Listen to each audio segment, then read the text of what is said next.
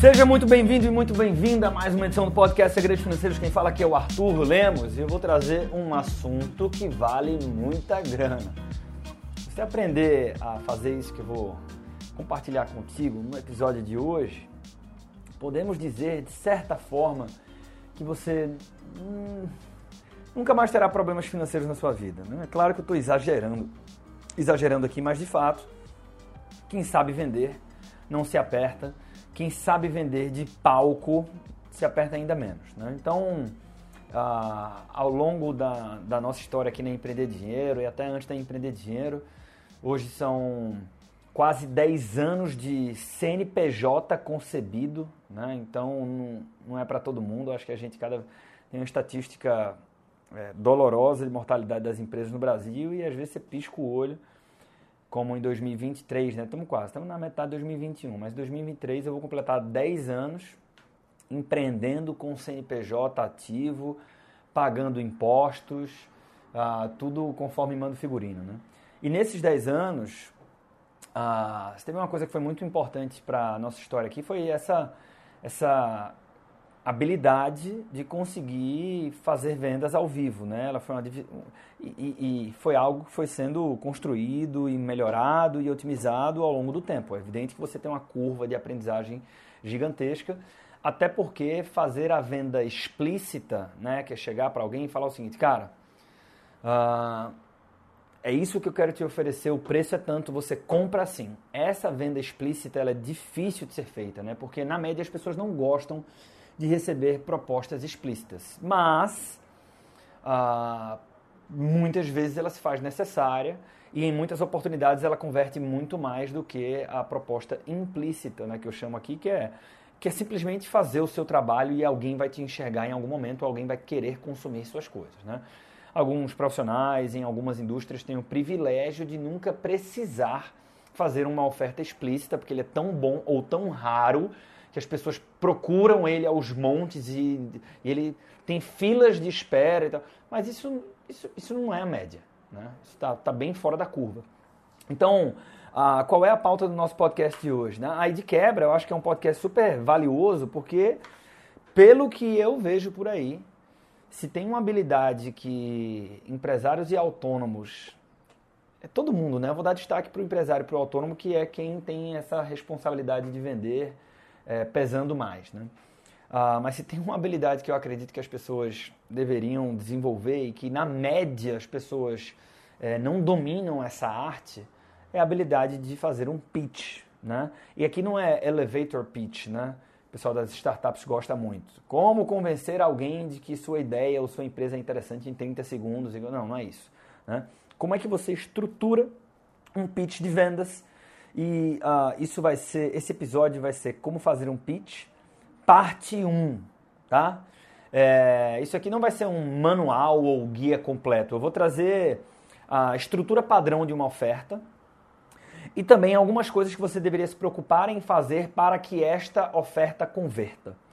Mas a ciência de fazer um pitch, de conduzir sua audiência e convencer a sua audiência que existe valor agregado na sua oferta e que vale a pena, sobretudo ah, quando você tem uma pressão de tempo e você quer que as pessoas comprem naquele momento, é, porra, isso é um negócio que eu fui desenvolvendo ao longo de vários anos, fiz treinamentos e tudo, então não vou resumir em um, único podcast.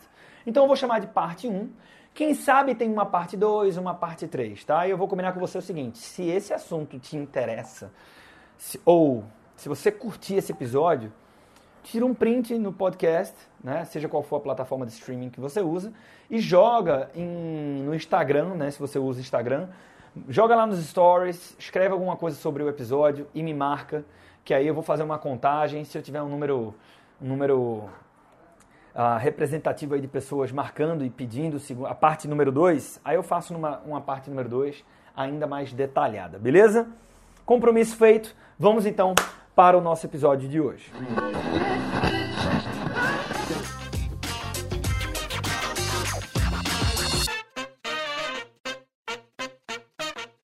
Primeira coisa, uh, se você quer vender no final de um atendimento, se você quer vender ao final de uma palestra, de uma live ou de um curso, uh, de uma reunião, enfim, você tem que estar disposto a não agradar as pessoas, né? Porque só sabe o tanto que é desconfortável uma venda explícita quem tenta fazer.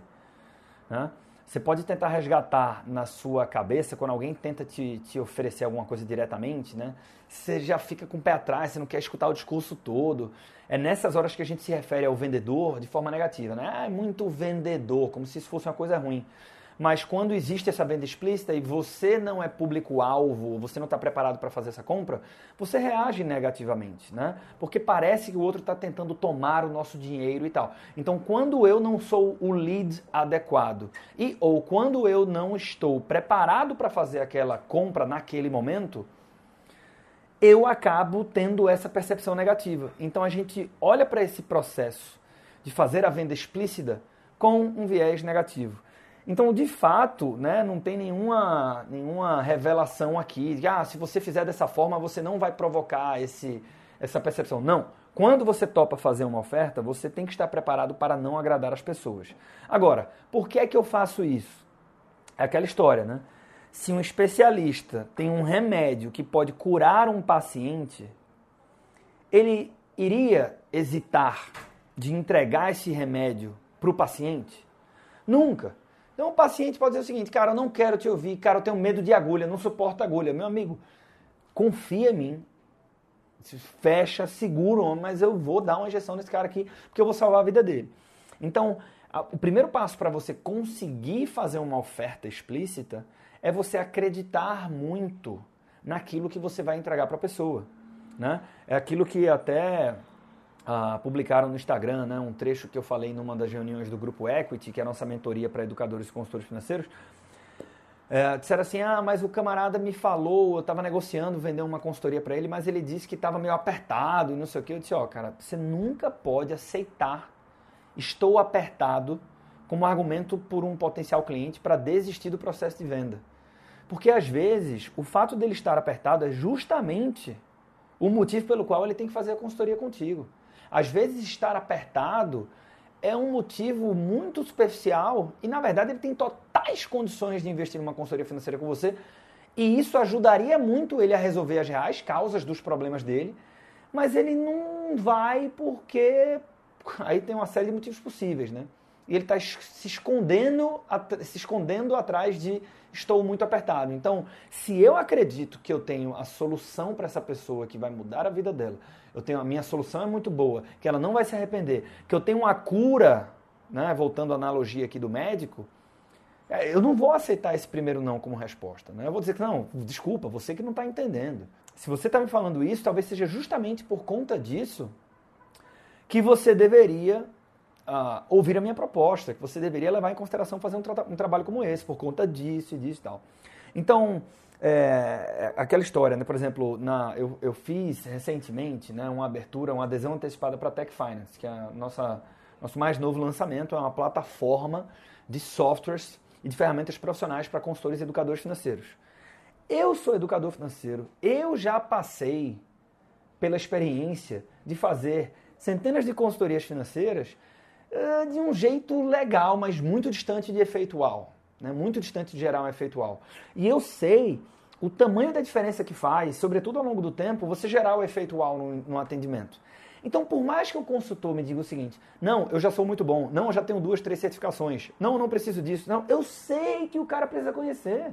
Então, eu sou incisivo e eu me permito não agradar algumas pessoas que vão ficar pelo meio do caminho. Inclusive, o T. Harv Eker falava, fala uma coisa que eu concordo muito, né? Ele diz assim, ó, se você quer vender você tem que olhar para dois cenários, escolhe um dos dois. Ou você toma a decisão de tentar agradar todo mundo, e aí você provavelmente não vai fazer vendas explícitas, porque a gente sabe que isso desagrada muitas pessoas. Você tenta agradar todo mundo, mas adivinhe só, você não vai agradar todo mundo, tá? porque a gente não consegue fazer isso, e você não vai vender muito. Ou você toma a decisão consciente de não agradar todo mundo. Vou desagradar um monte de gente no meio do caminho, não tem problema. Consequência, eu não vou agradar todo mundo da mesma forma, e o resultado final, você corre o risco, se tiver persistência, topar fazer isso várias vezes para ficar bom nisso, você corre o risco de ganhar muito dinheiro nesse processo. Né? E de cumprir sua missão. Eu não sei se o que você faz você acredita muito na sua entrega, mas eu acredito que a gente muda vidas aqui. Então, Eu tenho que. É missão minha encarar as pessoas que olham feio na hora que eu faço uma oferta, porque não é por elas. Eu estou falando, eu estou, eu estou aceitando esse olhar negativo pelas pessoas que precisam encontrar a minha oferta, porque a minha oferta vai transformar a vida dela.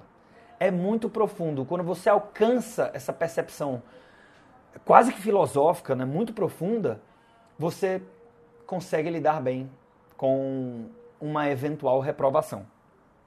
E aí, essa decisão tomada, beleza, vamos para a estrutura padrão de um pitch. Tem um livro do Robert Cialdini que chama Pré-suasão, onde ele defende um conceito e ele vem com, gosto muito de Cialdini porque ele sempre está coberto de muita evidência científica e muita pesquisa. E a partir né, das pesquisas que ele mostra nesse livro, que é um livraço para quem se interessa por vendas, uh, ele mostra que o processo de persuasão ele acontece antes da oferta, antes do encontro, né, que é a pré-suasão, persuasion, vem daí, né, pré. Ou seja, a influência começa antes do contato, do contato direto. Então, uh, tem um conceito muito importante quando você vai fazer um atendimento, uma reunião, um curso, uma palestra, uma live, para que você venda ao final da live, que está associado a esse conceito da persuasão, né? Que é, ora, antes de roteirizar a minha live, a minha meu curso, quer que seja o encontro, eu tenho que ter ciência que o último ato de um roteiro é o call to action, né? É o motivo para aquele encontro. Então, eu fui para uma reunião, tenho que ter setado. O que é que, qual é o meu objetivo? Eu quero que a pessoa do outro lado da mesa faça o que ao final da reunião? Qual é a minha venda? A minha venda é que ele compre de mim ou é que ele compre a ideia e me convide para uma outra reunião? O que, não importa. Eu tenho que ter isso claro, né? Então, se por exemplo eu vou fazer uma live e eu sei que o terceiro ato é que eu vou convidar as pessoas para comprarem um curso meu então, né, eu já sei isso de antemão. E aí eu também, de antemão, vou incluir ao longo da minha fala, ou seja, desde o início da live até o momento que eu abro a boca para começar a falar do meu curso, eu tenho que mencionar esse curso, ou o fato de que eu tenho cursos, ou os resultados dos alunos do meu, do meu curso, algumas vezes ao longo dessa, dessa minha entrega. Né? Aí, tecnicamente, existem referências do que é adequado. Então, se você tem um dia inteiro de curso e vai fazer uma oferta no final, você tem que mencionar algumas vezes. Se é um, encontro de 30 minutos, não vai dar espaço para você mencionar várias vezes. Você vai mencionar uma, duas ou três vezes no máximo. Mas o fato é que você deveria inserir sementes, né? Ou seja, Vamos supor que eu estou fazendo uma palestra para consultores financeiros e que ao final dessa palestra eu vou abrir a possibilidade para ele se tornar um associado da Tech Finance. Né? Então, se eu já sei disso, ao longo do conteúdo, quando eu for falar de qual é a forma correta de fazer um orçamento financeiro para um cliente, eu, por exemplo, vou soltar algo do tipo de tal maneira que, né, abre aspas, de tal maneira que a forma adequada para você fazer uma peça orçamentária com seu cliente é sempre considerando o efeito caixa, né, que é exatamente assim como a gente faz lá na Tech Finance. Mas o importante é que você saiba disso para que você não proponha uma forma de trabalho para o seu cliente que não vai funcionar daqui a alguns meses. Enfim, percebe? Eu mencionei rapidamente. Então, uh, existe um outro princípio persuasivo que é o da... Na verdade, ele é um, um ele não é um princípio per si, né? Ele é um amplificador de um, princípio, de um princípio que é o princípio da afeição. Então, essa técnica é a da familiaridade, né? Então, quanto mais familiar é um termo, uma pessoa ou uma empresa, mais propenso eu estou para me relacionar com ela. Então, aquela pessoa que já conhece a Tech Finance, e eu vou falando da Tech Finance mais vezes, quando eu convidá-la para fazer uma associação, porque aqui você não, é, eu estou usando o termo, né? Você não compra a Tech Finance, você não faz uma assinatura da Tech Finance, você se torna um associado. Então, mas o fato é que, quanto mais vezes eu falar sobre isso, mais à vontade possivelmente essa pessoa estará para fazer a sua associação. E para quem nunca escutou falar na Tech Finance, se eu simplesmente menciono rapidamente, e ela está prestando atenção no conteúdo, se ela for um, cliente potencial, ela estiver interessada naquilo, ela vai dizer o seguinte, Tech o quê? Tech Finance? Falou Tech Finance? O que é Tech Finance? Como assim Tech Finance? Então, Isso é super importante e tende a ajudar na taxa de conversão que você vai ter na sua oferta. Então, temos aqui uma dica sobre o que acontece antes. Você entregou todo o seu conteúdo e chegou na hora que você vai fazer o seu pitch, né? Você vai efetivamente fazer uma venda explícita. Vai dizer, galera, eu tenho isso aqui para vender, custa tanto, dessa forma você compra assim. Ah, tem um detalhe muito sutil que a maioria das pessoas deixa passar batido, né?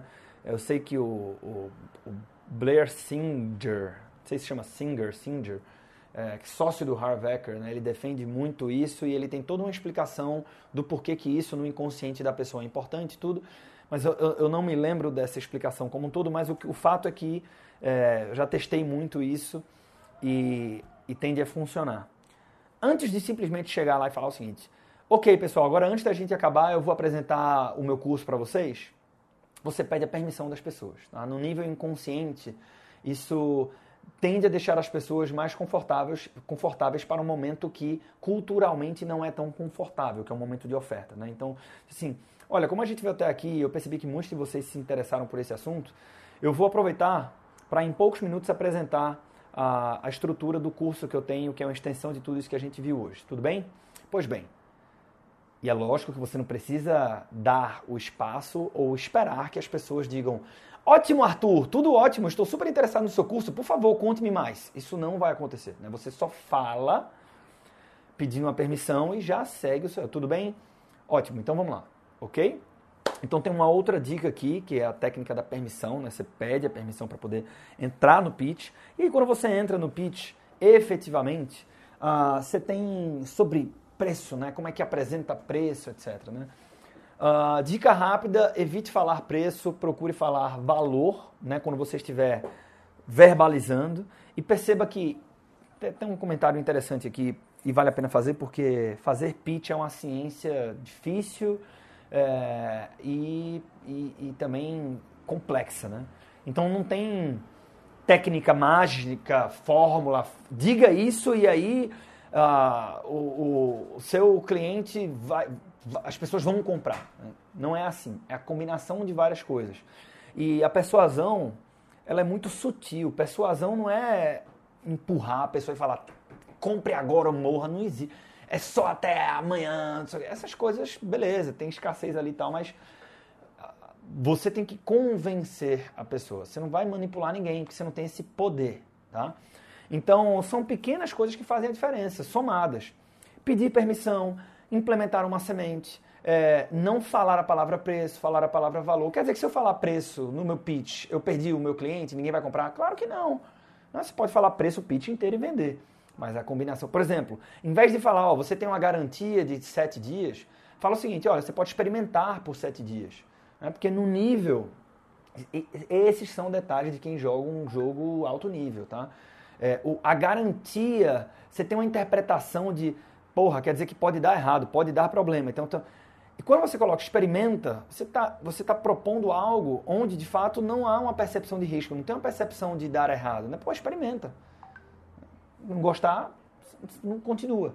Então, ah, quer dizer que se eu falar garantia eu não vou vender. Não, você pode vender a um monte, né? Falando garantia, mas perceba a sutileza dessas técnicas e o mais importante, né? Se você ainda não fez um pitch, você pode achar que é exagero meu, mas é a combinação desses cuidados que vai fazer com que o seu momento do pitch seja fluido. E aí é muito legal isso, porque a tua audiência não vai perceber um choque. Né? A pior coisa que tem quando você não está preparado para fazer o pitch é que você vem entregando um conteúdo, parará, parará, fazendo sua apresentação, Aí disse, agora eu vou apresentar o meu produto para vocês. Muda a tua expressão facial, você fica duro, muda o tom de voz, você já começa a falar num, numa velocidade diferente. É péssimo isso, porque ali, ali fica claro. Eita, acabou o conteúdo legal e agora virou venda. Não é para virar a venda. Né? É para ser uma extensão daquilo que você está falando, que é para ser legal. Né? Pois bem, então, uh, falando de. Agora eu não estou me referindo ao que você vai verbalizar com a sua audiência. Né? Agora eu estou me referindo a estrutura de preços de uma oferta vencedora. Você pode ter dois níveis de preço, um nível único, em alguns casos especiais, três ou mais, tá? Mas a estrutura padrão sugere três níveis de preço. O primeiro deles é a ancoragem. Então você vai usar algo como referência uh, que na verdade você não quer vender esse algo. Então a referência pode ser um, o mesmo produto que você vai vender num outro formato, numa, ao preço de uma data anterior. É, um, pode, pode ser um produto de um concorrente, pode ser um produto substituto. Por exemplo, vou, fazer, vou falar de um curso muito bacana, mas o meu curso é mais caro do mercado. Então, eu vou usar como ancoragem um MBA, que provavelmente tem um valor maior do que o meu curso. Tá? Então, a ancoragem ela vai servir como fonte de comparação para fazer o preço do seu produto parecer mais barato do que ele é, tá? E nós tomamos, fazemos análises de preço sempre de forma relativa. É aquela história lá do chuveiro que eu conto no programa Oratória Persuasiva. Se eu disser o seguinte, putz, quebrou o meu chuveiro aqui, eu preciso de um chuveiro elétrico. Vou comprar um chuveiro novo. Sendo que eu nunca comprei um chuveiro, então não tenho ideia quanto é que custa. Eu olho para os meus números e digo o seguinte, bicho, eu vou no armazém, e 200 reais para mim tá, tá, tá justo para comprar um chuveiro. Se eu chego no armazém e procuro um chuveiro e o chuveiro elétrico mais barato que tem é 500 reais, a reação da maioria das pessoas vai, vai dizer o seguinte: tá maluco, porra, 500 reais é muito caro. Por quê? Porque eu estou ancorado em 200. Talvez 200 não faça sentido nenhum, mas é a expectativa que eu criei. Então, por achar muito caro, pode ser que você diga o seguinte: rapaz, eu vou pesquisar, vou em outro armazém. Aí você atravessa a rua, tem outro armazém você entra. Quando você entra, você vê um chuveiro elétrico lá que é 400 reais. Aí você fala, porra, agora sim. Pega e compra achando barato, feliz da vida. Por quê? Porque eu criei uma nova ancoragem em 500. 400 é o dobro do que eu estava disposto a gastar quando eu pensei em comprar um chuveiro elétrico pela primeira vez, que era 200 reais. Mas, mesmo sendo dobro, eu comprei feliz da vida porque eu criei uma ancoragem de 500 que fez parecer os mesmos 400 serem muito mais baratos do que pareceriam se eu tivesse entrado direto nessa loja. Então você usa um primeiro preço que é o preço da ancoragem. Né? Então você, pum, de novo, né? Pode ser que esse episódio aqui tenha parte 2, 3, 4. Tem várias formas de você fazer, mas eu falei, praticamente, você vai usar como referência um produto concorrente, substituto, até o mesmo produto, até mesmo outros produtos da sua empresa, mas o importante é que ele faça parecer o seu produto que você quer vender naquele momento mais barato, tá? E aí, ah, só um detalhe também sobre a ancoragem é que o ideal é que a ancoragem não seja uma coisa muito diferente. Se for, cuidado, traga logo a atenção para o seu produto. Você não pode correr o risco da pessoa se perguntar: hum, mas é melhor um curso livre de 2 mil ou um MBA de 10 mil? Não sei, ó. Não. Você não pode desvirtuar muito a atenção. Se for um produto concorrente, ele, ele deveria versar sobre o assunto do seu, ou ter as, as qualidades, se for um produto físico, similares ao seu, resolver a dor que o seu resolve. Se for um substituto, a mesma coisa, tá? Então esse é o ideal. Então você vai ancorar, você fala o preço ou escreve o preço. E aí, depois de você escrever o preço, aqui tem um detalhe muito importante. Você vai trazer algumas características e alguns atributos do seu produto. E trata como se fosse aquilo mesmo, entendeu? Então, por exemplo, é, quando eu precifiquei a Tech Finance, eu precifiquei a Tech Finance em R$ 3.100 por mês. Sendo que depois de algumas discussões internas e tal, eu, eu, revisei esse preço pelos motivos que defenderam aqui e eu concordei. Então, porra, eu cheguei, ela, ela durante alguns dias, o preço verdadeiro da Tech Finance foi R$ 3.100. Então, eu começo contando isso. E eu digo por que, que era R$ 3.100. Depois que eu faço isso, eu vou falar de algumas características rapidamente do produto. Tá? Então, depois que você ancora o preço, né, que é o primeiro nível de preço, você vai falar um pouco do seu produto, do seu serviço, ou contar uma breve história de um cliente, uh, de, de alguma passagem, por que, que, é importante você usar ali 20 segundos, 40 segundos, dependendo se for um pitch mais longo, um minuto, dois minutos, contando algo que não tem a ver com preço? Para que aquele preço frite na cabeça da sua audiência. Pelo menos da sua audiência que está interessada. Quem não está zero interessado contigo nesse momento do tempo, mano, você pode entregar gratuitamente o produto ou serviço que essa pessoa não vai querer. Mas quem for seu cliente em potencial, essa pessoa vai estar colada contigo. Então, se você deixa um tempinho aquele preço ali, você está permitindo que aquele preço seja escrito no cérebro dela. Né? Ela está ancorando aquele. Não adianta falar, ah, não sei o quê, porque isso aqui é 5 mil reais. Mas não é 5 mil, então isso aqui na verdade vai ser 3. Porra, não deu tempo de ancorar. Você tem que dar tempo para que a ancoragem aconteça. Né? Aí você fala um pouco do produto, etc. Deu ali é, pelo menos uns 20, 30 segundos, o ideal caminhando para um minuto ou mais. Aí você diz o seguinte: olha, motivo, preço. Então, o segundo nível de preço é o próprio preço do produto. Tá? Então você, agora, para sair da ancoragem e vir para o preço do produto, você tem que ter um motivo. E aí você vai encontrar qualquer que seja o motivo. Agora, esse motivo ele tem que ser crível, ele tem que ser verdadeiro. Né? Não adianta esse negócio de só hoje, só para você. Então o cara, porra, aí você perdeu a credibilidade. O cara vai olhar e falar assim, como assim só para mim? O cara nem me conhece, mano.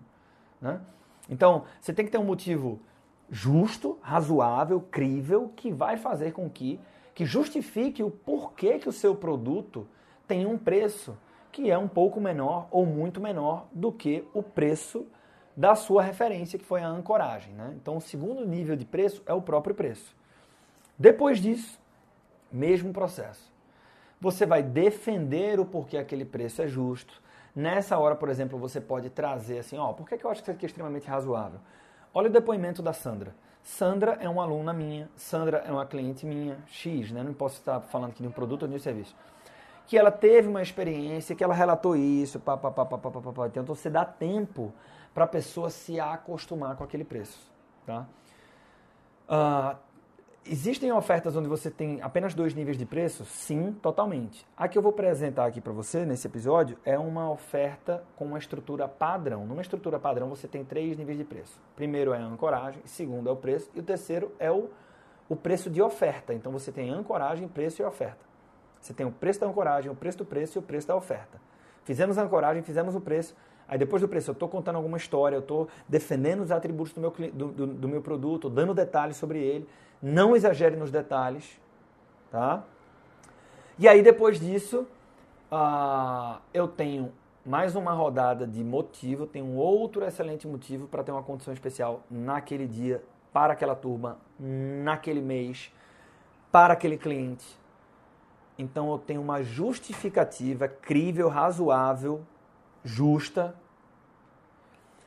E aí eu vou dizer o seguinte, cara, em função dessa justificativa, você tem a oportunidade de fazer parte dessa turma, de comprar esse produto, esse serviço, etc., de aderir, de fazer uma associação, não pelo preço, mas sim por esse aqui, que é o preço de oferta. E aí você vem com uma condição matadora, tá? Por que, que ela vai ser matadora? Primeiro, ah, é do seu interesse ter ofertas fortes. Então, é, qual é o sinal? O que é que a gente usa como termômetro aqui na Empreender Dinheiro? A gente adora o preço de um produto quando a gente olha para o produto e fala o seguinte: meu irmão, tá barato demais. Né? Porque o tá barato demais, por tudo isso que entrega, é... porra, é um bom sinal, né? A gente tem que ter ofertas agressivas. Não dá para ter oferta meia boca no mercado tão competitivo. Então, por exemplo, quando eu olho para para a nossa mentoria de educadores financeiros, quando a gente vê o resultado da galera, quando a gente vê os feedbacks que a galera nos traz, e, e a gente olha para 8 mil reais por semestre, eu digo assim, meu irmão, isso está de graça, velho. Está de graça, não pode, tem que reajustar. Né? Então, essas discussões que a gente tem, se for assim, opa, se está de graça, não quer dizer que você não vai ter reajustes ao longo do tempo, é importante avaliar isso, mas quer dizer que você provavelmente tem uma oferta forte. Então você vai ter uma oferta forte porque é do seu interesse, enquanto negócio, mesmo o seu negócio sendo só você. E além disso, vai ser uma oferta vista como forte, porque além dela ser forte, ela será vista em comparação a dois preços superiores, sobretudo o preço de ancoragem. Então aquele mesmo preço de oferta vai parecer mais barato do que ele pareceria se ele não tivesse sendo comparado aos preços de preço e preço de ancoragem. Eu espero que você tenha compreendido isso. Se não entendeu, volta um pouquinho, escuta novamente. E aí você vai dar um call to action, se tiver escassez, deixa a escassez muito clara. Uma coisa muito importante para momentos de live, de palestras para muitas pessoas, etc. Mas que é importante para qualquer oferta. Estou dizendo que é especialmente importante em momentos como esse, com muitas pessoas, que podem haver dúvidas. É que o seu call to action seja muito claro. Quando eu fazia palestras ao vivo, a pandemia parou isso, né? E, e, até por estratégia aqui a gente tinha mudado um pouco o foco, fazendo mais coisas no digital. Mas quando eu fazia palestras ao vivo, que no final de uma palestra eu convidava as pessoas a comprar um curso, por exemplo, já fiz isso várias vezes, é assim, a oferta tem que ser muito clara. A, a, o call to action, assim, ó, Então a gente vai finalizar. O que é que você faz? Tem uma mesa no final da sala, tá vendo ali, ó? Levanta a mão. Isso, exatamente naquela mesa. Eu vou estar lá e aí você vai lá, vai fazer assim, desse jeito e, e, e dessa forma você vai estar dentro da turma. Né? Então tem que ser muito claro. É, se tem uma coisa que, do meu ponto de vista, é super verdade para o processo de vender, é que confusão inibe venda. Anota aí, confusão inibe venda. Então você precisa ser muito claro no seu call to action e aí sim você finalizou a sua oferta, tá? Arthur, como é que trata bônus? Ah, o pessoal gosta de usar muito bônus. É, acho que o episódio vai ficar muito longo, né? mas tem uma ciência importante aqui para uso de bônus. Essa é uma coisa que eu vejo que 95% das pessoas na internet uh, usa. É, e 95, 93% das pessoas usa errado. Tá? Eu não vou dizer como é o certo. O certo eu vou deixar para a parte 2, se houver, do, do episódio aqui do podcast Segredos Financeiros, como fazer um pitch. Mas eu vou dizer como é o errado. O errado é apresentar uma proposta e falar o seguinte: ó, e de bônus você ainda vai levar esse treinamento, custaria tanto, isso aqui que custa tanto, essa garrafinha que custa tanto, quer dizer, isso aqui está errado, né? Isso aqui, inclusive, se você oferece muitos bônus assim, você corre o risco de ter uma percepção hiper negativa, que é a de desespero. Se precisa de tanto bônus, será que é bom? Então, muito cuidado com isso. Beleza, turma? Nós temos aí um episódio que eu tenho certeza que, pelo menos para primeiros passos, vai ajudar muita gente. Eu espero que tenha te ajudado, eu espero que você tenha curtido esse tempo comigo aqui no podcast de hoje. Vou ficar muito feliz se você compartilhar lá no Instagram que você curtiu esse episódio. Para mim é um termômetro importante se esse assunto interessa aqui a nossa audiência. E uh, também lá no Instagram, também no site da Empreender Dinheiro, empreenderdinheiro.com.br. Ah, se você está ouvindo isso aqui antes do final do mês de julho, eu vou fazer uma formação para consultores e educadores financeiros gratuita com certificado. Gol do Brasil, indo e voltando, golaço de placa no final da Copa do Mundo. Então, se inscreve lá para garantir a tua posição e não ficar de fora, beleza? Com isso dito, um forte abraço e até o próximo episódio aqui do podcast Segredos Financeiros.